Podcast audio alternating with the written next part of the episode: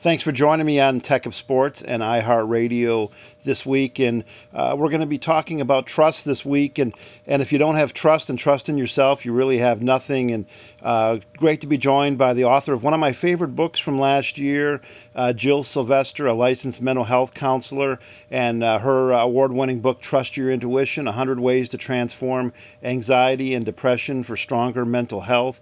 And that's really the key these days as uh, uh, a lot of people have lost their jobs or we're stuck inside and, and, and lives have changed changed a lot. She's also started the Trust Your Intuition podcast, and we'll talk about that. And uh, Jill, thanks for coming on today. Thanks for having me, Rick. Nice yeah, to be here. Yeah, love the book. Uh, uh, from last year. I know you said it's been doing well. It won a Nautilus Award. What was kind of your uh, inspiration or thought behind the book? Working with clients in private practice for over decades, you know, I really found that it comes down to overcoming the negative thoughts that are in your head and it doesn't matter what profession you're in or how old or how young, you know, we all have it. And uh, we all have that dilemma, you know, those negative voices versus those voices of our higher self, that powerful self that says, you know, we're gonna, we're gonna, you know, nail this this speech, we're gonna nail this presentation, we're gonna, you know, hit a home run, you know, whatever it comes down to. Everybody's kind of got that, you know, negative and positive frequency that is in conflict with each other a lot of the time. So the tools in the book take you through a trajectory of starting from a place of, you know, holding on when we're in, you know, sometimes it can be in dire straits to practicing good self-care, trust your intuition, believing that can happen for yourself, and then ultimately feeling better. So you don't have to be a person who struggles with, you know, a clinical diagnosis of anxiety and depression per se, um, to be somebody who can use the tools in your everyday life just to um, you know, work on just, again, overcoming that chatter in your mind. So they're tools um, and tips and strategies on how to do that. Yeah, the book is a great tool, and and w- while it seems uh, simple on the surface, Jill, uh, you really one of the themes in the book you really uh, dig into is really uh, uh, personal responsibility or, or, doing things yourself, good self care, trusting yourself. Um, that's that's really the uh, the prevailing theme throughout the book Yeah, because it takes work. You know, we can read a million books, we can talk to and listen to, you know, thousands of different, you know, experts in the field. But really, what it comes down to is you making the choice to wanting to do better. Again, we never, in whatever endeavor it is you're undertaking, to deciding for yourself you want to do better, and you're the only person who can make that happen. So you can listen to people who have done it and take their advice, and you know, have it in you know, uh, in theory in your mind, but unless you're going to apply that wisdom and see how it works for you in your own life, that's that's really the key ingredient is making that choice to make it happen. Yeah, we'll put all the links in the show notes, but we're joined here uh, by Jill Sylvester, author of Trust Your Intuition 100 Ways to Transform Anxiety and Depression for Stronger Mental Health. And again, Jill, it's, uh, it's tough. We're, uh, we're bombarded each day when we turn on the news with negativity and, and, and problems and, and situations the world's in. Uh, you know, it's easy just to turn that off, but it's still all around us. So, uh, how do we escape from it? I think it's important to set some good boundaries. You know, if you're a person who, you know, has to have your daily dose of the news every day, then by all means do it. But make sure you set a parameter on it. So maybe it's, you know, you're a news junkie, maybe it's an hour. Maybe it's 10 minutes. Maybe you read the paper like I do. That way you can, you can read what you want. You can step away from it when you want to. Um, and be able to just take it in doses because it's heavy. It's just incredibly heavy. And you know, it's, it's everywhere you look, and it's when you go to the store, you just can't escape it. Um, in terms of when you you know go out in the world, so I think it's really important to practice good self care. I would have said this before the pandemic, and I'm certainly saying it now.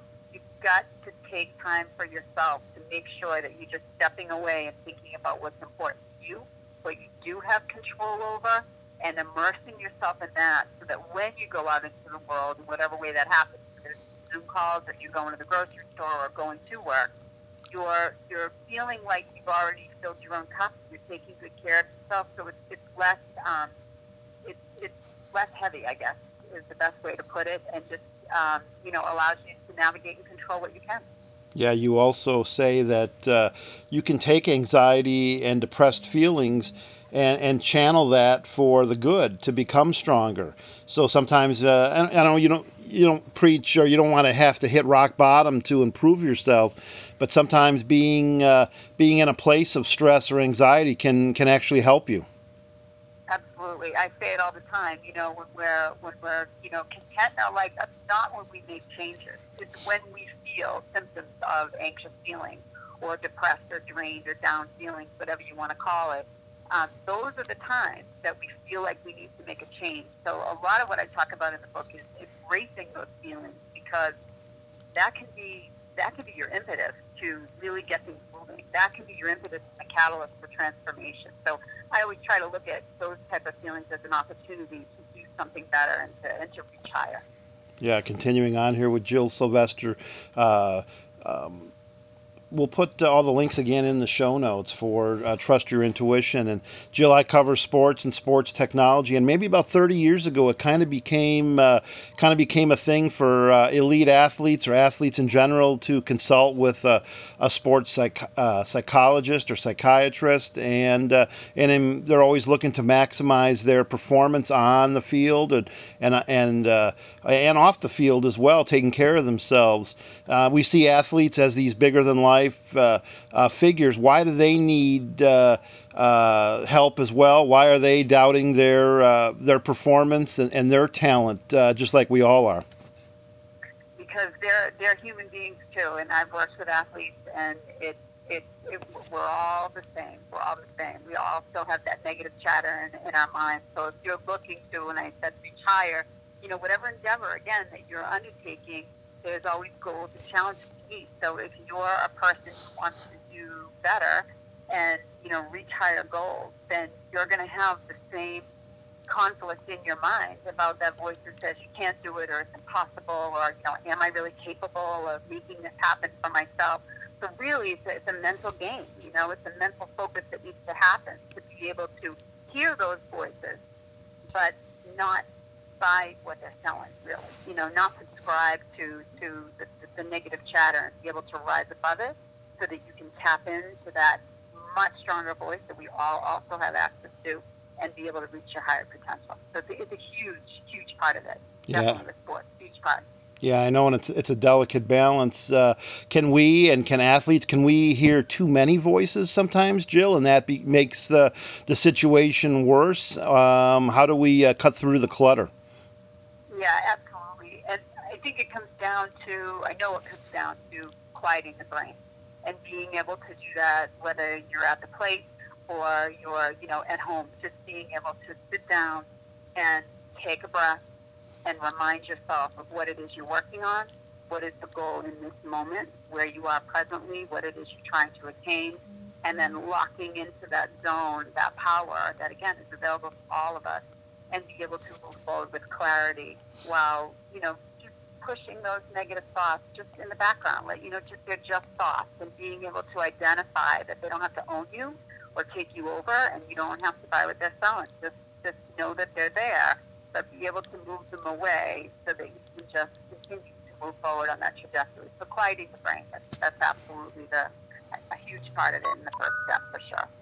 Yeah, great advice here with uh, wrapping up with Jill Sylvester. And we invite everyone to check out uh, her weekly blog, her site, jillsylvester.com. And uh, Jill, the book's available Amazon and a lot of other places. Uh, um, is Amazon the best place to get the book? Amazon and local bookstores. You know, we love supporting local bookstores yep. right now. So if you call your bookstores, um, you know, they'll have it. If they don't, you can ask to order it, and uh, you know, you can order it that way as well. But Amazon should certainly. Great job, Jill. Thanks uh, for all the advice. Can't wait to see what you have uh, coming up next. And uh, again, great, uh, great effort with this book, and uh, definitely it's on my shelf for uh, for the long haul. Thank you so much, and thanks for having me today, Rick. Okay, take care.